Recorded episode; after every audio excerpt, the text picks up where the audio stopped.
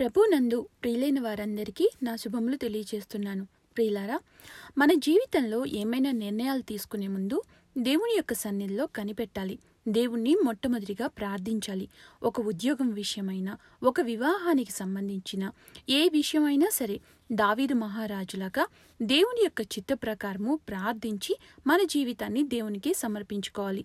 కొన్నిసార్లు మనమే నిర్ణయించుకొని దేవుణ్ణి ఆ విషయమై బలవంతం చేసిన ఎడల దేవుడు మన అభ్యర్థనను కొన్నిసార్లు అంగీకరించవచ్చేమో కానీ దాని ఫలితం మాత్రం భయంకరంగా ఉంటుంది. ఇలాంటి తప్పుడు నిర్ణయం చేసి ఒక వ్యక్తి దేవునికే అసహ్యకరమైన రెండు తెగలను ఉత్పత్తి చేస్తే అతని భార్య దేవుని యొక్క ఆజ్ఞకే విధేయత చూపక జీవితాన్నే కోల్పోయింది. ఉప్పు స్తంభంగా మారిపోయింది. ఇప్పటికే గ్రహించి ఉంటారు ఆ వ్యక్తి లోతు అని తన జీవితాన్ని అర్ధాంతరంగా ముగించి వేసింది లోతు భార్య అని. అవును దేవుని యొక్క మాటకు విధేయత చూపక తన జీవితాన్ని కోల్పోవడమే కాక తన యొక్క బిడ్డల జీవితం కూడా తప్పుదోవ పట్టడానికి కారణమైన ఆ లోతు భార్యను గురించి ఈ దినము మనం ధ్యానం చేసుకోవడానికి. దేవుడు తన కృపను అనుగ్రహించునుగాక. అబ్రహాం గారి తమ్ముడైన హారాన్ యొక్క కుమారుడు లోతు. ఆది కాండము పదకొండవ అధ్యాయము ముప్పై ఒకటో వచనం. అబ్రహాం గారి తండ్రి అయిన తెరహు మరణించినప్పుడు అబ్రహాము తన భార్య అయిన సారాయిని మరియు లోతుని వెంట పెట్టుకుని హారాన్ నుండి బయలుదేరినట్లుగా ఆది కాండము పన్నెండవ అధ్యాయము నాలుగవ వచనంలో చూస్తాము. వారు కలిసి నివసించలేనంత ఆస్తిని కలిగి ఉంటారు. అంతేకాకుండా వారి పశువుల కాపల మధ్య కలహాలు పుట్టక అబ్రహాము లోతుతో దయచేసి నన్ను విడిచి వేరుగా వెళ్ళమని లోతుతో చెప్తారు. పదమూడవ అధ్యాయము తొమ్మిదవ వచనంలో చూడవచ్చు. ఇక్కడ కొంచెం లోతుగా ఆలోచిస్తే అప్పటికే దేవుడు అబ్రహాం గారిని పిలిచారు. ఆ పిలుపుకి విధేయుడై దేశాన్ని ఆస్తిని అన్నిటినీ విడిచిపెట్టి ఎక్కడికో ఏమిటో అని కూడా ఒక్క ప్రశ్న అయినా బదులు అడక్క. ఆ పిలిచింది దేవుడే అని గ్రహించిన అబ్రహాం గారు దేవుని యొక్క పిలుపుకు విధేయుడై బలిపీఠం కట్టించి యహోవా నామంన ప్రార్థన కూడా చేసినట్లుగా వాక్య భాగమే సెలవిస్తూ ఉంది ఆది కాండము పన్నెండవ అధ్యాయము ఎనిమిదవ వచనంలో. చూడండి ఇంత జరిగినా అబ్రహాంతో ఉన్న లోతుకి ఇవన్నీ తెలియలేదు అని అనుకున్నామా? వీల్లేదు కదా. మరి ఆ ప్రార్థనా పరుని యొక్క భక్తి జీవితము లోతుని ఏమాత్రం ప్రభావితం చేసింది? అసలు లోతు ప్రార్థన చేసినట్లుగా కూడా ఎక్కడా ప్రస్తావించబడలేదు. అందుకేనేమో అబ్రహాము వేరుగా జీవిద్దాము ఎక్కడికి వెళ్ళాలో నిర్ణయం చేసుకో అని చెప్పినప్పుడు అటు దేవుని చిత్తం కోసం కనిపెట్టడం కానీ లేదంటే అబ్రహాం గారిని సంప్రదించడం కూడా చేయలేదు లోతు. అవ్వ ఏ రీతిగా అయితే కంటికి అందంగా కనిపించిన పండును తిని పాపంలో పడిపోయిందో లోతు కూడా తన కంటికి అందంగా ఉన్న స్థలాన్ని ఎంపిక చేసుకున్నాడు. ఏహోవా దృష్టికి పాపులుగా ఉన్న ప్రదేశము లోతు యొక్క దృష్టికి మాత్రము ఏహోవా తోట వలెను ఐగుప్తు దేశం వలెను నీరుపారు దేశం వలె కనిపించిందట. అంతే సొంత నిర్ణయంతో ఒక తప్పుడు ఎంపికను చేసేశాడు లోతు. ప్రియులారా మనం ఏదైనా ఒక నిర్ణయం చేసే ముందు దేవునికి ప్రార్థించి ఆయన చిత్తం కోసం ఓపికతో నిరీక్షించాలి. అంతేకాని తప్పుడు ఎంపిక చేసి నష్టపోయాక దాన్ని దేవుని మీద రుద్దే ప్రయత్నం చేయకూడదు. లోతుది ఎంతటి తప్పుడు నిర్ణయం అంటే ఆ సుధమ్మ పట్టణస్థులు వ్యభిచారులు నరహంతకులు వావి వరుసలు లేని మానవ సంబంధాలు విలువలు తెలియని జనాంగం నివసించే చోటు అది. విచ్చలవిడి లైంగిక పాపం చేయడానికి పుట్టినిల్లుగా ఉంది. అక్కడ పుట్టిన పాపమే ఈరోజు పేరు ప్రఖ్యాతులు ఉన్న గొప్ప ఉన్నత దేశాల్లో కూడా నూరంతలుగా వర్ధిల్లుతూ ఉంది. ఇంకా చెప్పాలంటే కయ్యూను హేబేల్ను చంపినప్పుడు ఆ రక్తాన్ని బట్టి భూమి ఏ విధంగా అయితే మొరపెట్టిందో అదే రీతిగా సుధమ్మ గుమెరా పట్టణాలు కూడా దేవునికి మొరపెట్టినట్లుగా ఆదికాండము పద్దెనిమిదవ అధ్యాయము ఇరవయో వచనంలో చూడవచ్చు. అయితే దేవుడు నిర్ణయం చేస్తారు ఆ పట్టణాన్ని నాశనం చేయడానికి. కానీ దేవుడు ఆ మాటను లోతుతో మాత్రము చెప్పలేదు. అబ్రహాంతోనే చెప్తారు. ఎందుకు? అబ్రహాము వినయ విధేయతలు కలవాడు. అతిథి మర్యాదలు బంధుప్రీతి ఇవన్నీ మెండుగా కలవాడు. అప్పటికే ఒకసారి లోతు కోసము సుధోమాపై యుద్ధం చేసి మరీ రక్షించాడు. అయినప్పటికీ ఆ సౌఖ్యాన్ని విడిచిపెట్టలేకపోయాడు లోతు. అంటే ఆ లోతు ఎవరు చెప్పినా వినిపించుకునే స్థితిలో లేడు. చెప్పినా అది వేస్ట్ అనుకున్నారేమో. దేవుడు అబ్రహాం గారిని సందర్శిస్తారు. దేవుడు కొన్ని శ్రమలు అపాయాలు రప్పించడం ద్వారా తిరిగి వారిని సమకూర్చుకుంటూ ఉంటారు. అయితే ఆ భక్తిపరుడైన అబ్రహాం గారు ఊరుకోగలరా? దేవుణ్ణి బ్రతిమలాడటం మొదలుపెట్టారు. పద్దెనిమిదవ అధ్యాయము ఇరవై మూడు నుండి ముప్పై రెండు వచనాలు చూడవచ్చు. చివరికి పది మంది నీతిమంతులు ఉన్నా కూడా సుధోమాని నాశనం చేయక కాపాడుతాను అని దేవుడు అబ్రహం గారితో ప్రమాణం చేస్తారు. నీతిమంతులే కరువైన ఆ సుధోమాలో ఉన్న లోతు కోసము దేవునితో ఎంతవరకని బేరమాడగలరు? అయితే అబ్రహాం మనసు నెరిగిన మన దేవుడు దుష్టులతో పాటు నీతిమంతుని నాశనం చేయలేదు. సర్వలోకానికి తీర్పు తీర్చివాడు న్యాయం చేశారు. ప్రియులారా ఈఎం బౌన్స్ గారు ఒక మాట అంటారు. దేవుని పక్షంగా మనుషులతో మాట్లాడటము చాలా గొప్ప విషయమని. అయితే మనుషుల పక్షంగా దేవునితో మాట్లాడడం మరింత గొప్ప విషయమని ఆయన అంటారు. అబ్రహాం మొరను విన్న దేవుడు ఆ నీతిమంతుడైన లోతును రక్షించడానికి ఇద్దరు దూతలను పంపిస్తారు. ఆ దూతలు లోతు కుటుంబాన్ని ఆ ఊరు నుండి బయటకు తెచ్చి నీ ప్రాణంను దక్కించుకున్నట్లు పారిపోమ్ము. నీ వెనుక చూడకము అని మరీ ఆజ్ఞాపిస్తారు. అయితే లోతు భార్య అతని వెనుక నుండి తిరిగి చూసి ఉప్పు స్తంభం అయినట్లుగా. ఆది కాండము పంతొమ్మిదవ అధ్యాయము ఇరవై ఆరో వచనంలో చూడవచ్చు. అసలు ఈ లోతు భార్య ఎవరు? ఉప్పు స్తంభంగా ఎందుకు మారింది? దానికి దారితీసిన పరిస్థితి ఏమిటో ఈ దినము మనము ధ్యానం చేసుకుందాం. లోతు భార్య యొక్క పేరు కానీ పుట్టు పూర్వోత్తరాలు కానీ తల్లిదండ్రుల విషయం గురించి కానీ పరిశుద్ధ గ్రంథంలో వివరించబడి లేదు వారు ఎలా కలిశారు? ఎప్పుడు వివాహం జరిగింది? అనే విషయంలో కూడా పరిశుద్ధ గ్రంథము మౌనం వహించింది. ఆ విషయమై ఆత్మదేవుడు అంత ప్రాముఖ్యతను ఇవ్వలేదు కానీ ఆమెను ఒక హెచ్చరికగా మాత్రము ప్రభువారు మనుష్య కుమార్ని దినము అనగా రెండో రాకడను గురించి వివరిస్తున్న సందర్భంలో ఆయన శిష్యుల్ని హెచ్చరిస్తారు. లోతు భార్యను జ్ఞాపకం చేసుకొనుడి అని లూకాసు వార్త పదిహేడవ అధ్యాయము ముప్పై రెండవ వచనంలో చూడవచ్చు.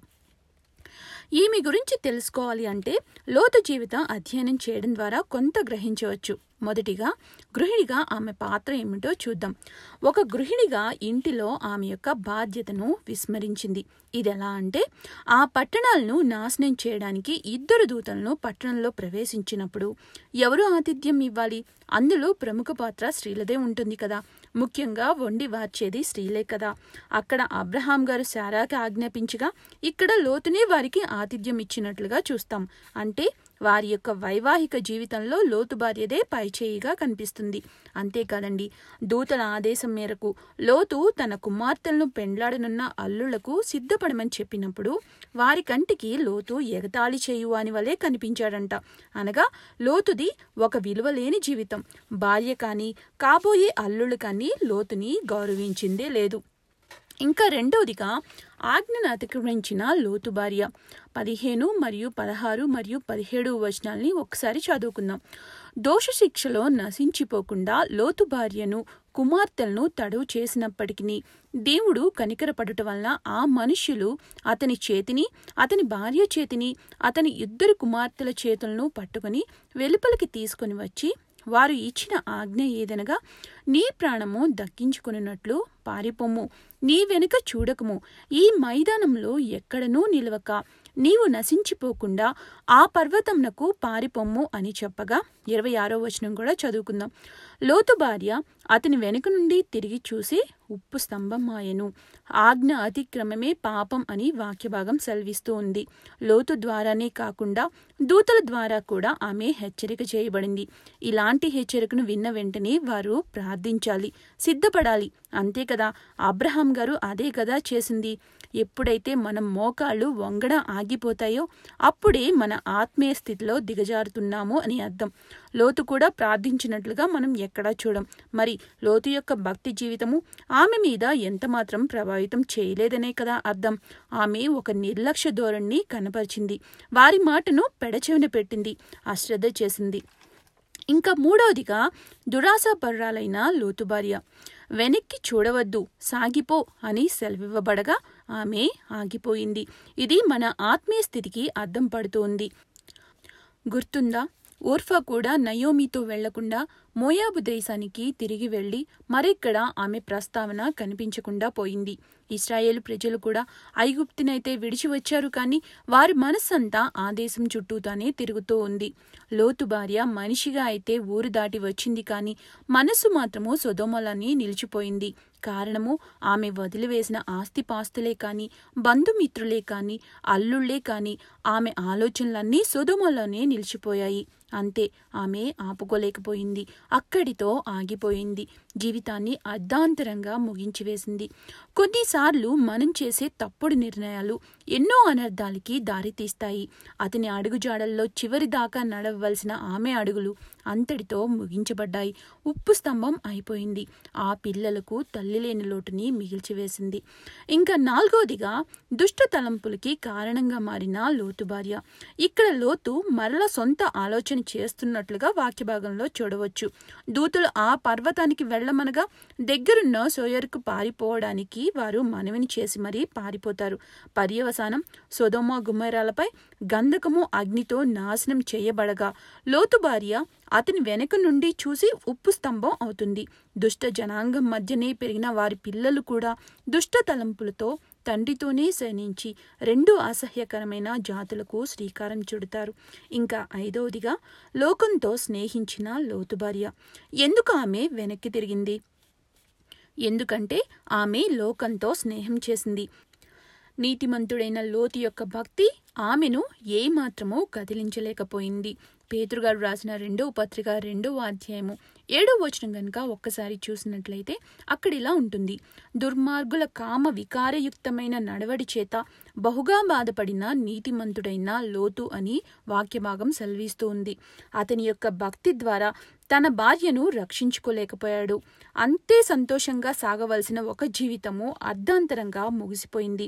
లోతు యొక్క నీతి ద్వారా అబ్రహాము యొక్క విజ్ఞాపన ద్వారా ప్రాణాన్ని కాపాడుకోగలిగారు కానీ ఊరు దాటారు కానీ ఆమె యొక్క దుష్ట తలంపులతో తిరిగి వెనక్కి లాగివేయబడింది. సుధమ్మ ప్రజలు ఒక రకంగా నశిస్తే ఈమె మరొక రకంగా తన ప్రాణాన్ని పోగొట్టుకుంది.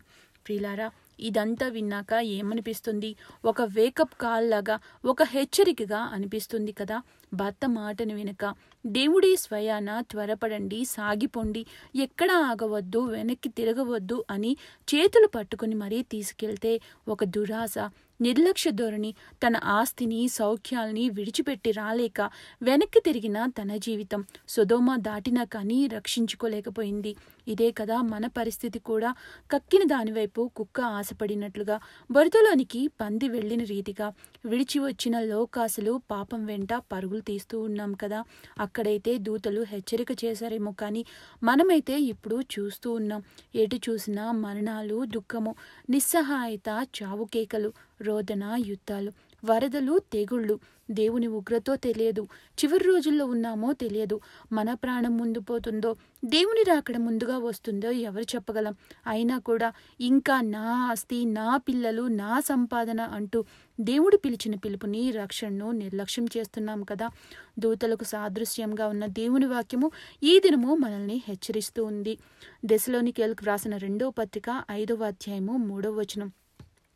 లోకులు నెమ్మదిగా ఉన్నది భయం ఏమీ లేదని చెప్పుకొని చుండగా గర్భిణీ స్త్రీకి ప్రసవ వేదన వచ్చినట్లు వారికి ఆకస్మికంగా నాశనము తటస్థించును. కనుక వారు ఎంత మాత్రమూ తప్పించుకొనలేరు. చివరిగా ఒక చిన్న విషయం. లోతు భార్య రక్షింపబడకుండునట్లుగా వెనకడుగు వేసి నశించిపోయింది. రక్షణ విషయంలో ఎవరైతే వెనకడుగు వేస్తారో వారు దాన్ని శాశ్వతంగా పోగొట్టుకుంటారు. లోకం మొత్తం నాశనం వైపుకే పరుగు పెడుతూ ఉంది. కాగా ఈ లోకంలో ముఖ్యమైన మన పని ఏమిటంటే ఆ తర్వాత లోకానికి సిద్ధపడటమే. ఏ మాత్రమూ తడువు చేయవద్దు. లేదంటే వారు అగ్ని గంధకాలకి బలైనట్లుగా మనం కూడా నరకానికి బలవ్వక తప్పదు. ఇప్పుడంటే నరకానికి వెళ్ళకుండా తప్పించుకునే దారి ఉంది. కానీ నరకంలో పడ్డాక మాత్రం తప్పించుకోవడానికి ఏ మాత్రమూ దారి లేదు. ఒక్కసారి పరీక్షించుకుందాం. లోకంతో స్నేహాన్ని విడిచిపెట్టేద్దాం. ప్రార్థనతో సిద్ధపడదాం. తడువు చేయవద్దు. సజీవ యాగంగా మన శరీరాలను దేవునికి సమర్పించుకుందాం. అట్టి కృపాధన్యత పరిశుద్ధాత్మ దేవుడు మనందరకు సహాయం చేయనుగాక. ఆమెన్. ప్రార్థన చేసుకుందాం. ప్రియ పరలోకపు తండ్రి లోతు బారిని జ్ఞాపకం చేసుకోండి అని మమ్మల్ని కూడా వాక్యం ద్వారా హెచ్చరించినందుకు మీకు స్థుతులు చెల్లిస్తూ ఉన్నాం. అవును ప్రభా తడువు చేస్తూ ఉన్నాం లోకంతో స్నేహిస్తూ ఉన్నాం అశ్రద్ధ చేస్తున్నాము. అందుకే నీ ఉగ్రతను చూస్తున్నాము. నాదా మా అపరాధములను క్షమించండి. మా పూర్వదినాలు మాకు దయచేయండి. చెట్టుకొకరు పుట్టుకొకరుగా మిగిలి ఉన్న మా జీవితాల్లో శాంతిని ప్రసాదించండి. ఎంత దుస్థితిలో ఉన్నామంటే అయిన వారు ఆప్తులు అందరూ విడిచి దూరం నుండే వీడ్కోలు పలికి కాటికి సాగనంపుతూ ఉన్నారు. మా రక్షణ శృంగమా అపవాది చెరలో చిక్కుకోకుండా ఈ తెగుల్ని గతించండి మా బలం కానీ మా శక్తి కానీ మా ధనం కానీ చివరికి వైద్యులు కూడా మమ్మల్ని కాపాడలేరు అని తెలుసుకున్నాం ప్రవ్వా. దీన్ని అరికట్టగల శక్తిమంతుడు మీరే అని మీ పాదాలు పట్టుకుని కన్నీటితో బ్రతిమలాడుతూ ఉన్నాం. కరుణ చూపురా ప్రవ్వా. మా దేశాన్ని స్వస్థపరిచి సజీవులుగా నిలబెట్టి మీకు సాక్షులుగా సిద్ధపరచండి. వాక్యం విన్న ప్రతి ఒక్కరిని దర్శించి ఆశీర్వదించమని నజరేయుడైన యేసుక్రీస్తు వారి అతి పరిశుద్ధ నామంలో బ్రతిమలాడి వినయంతో వేడుకుంటున్నాం మా పరమతండ్రి. ఆమెన్.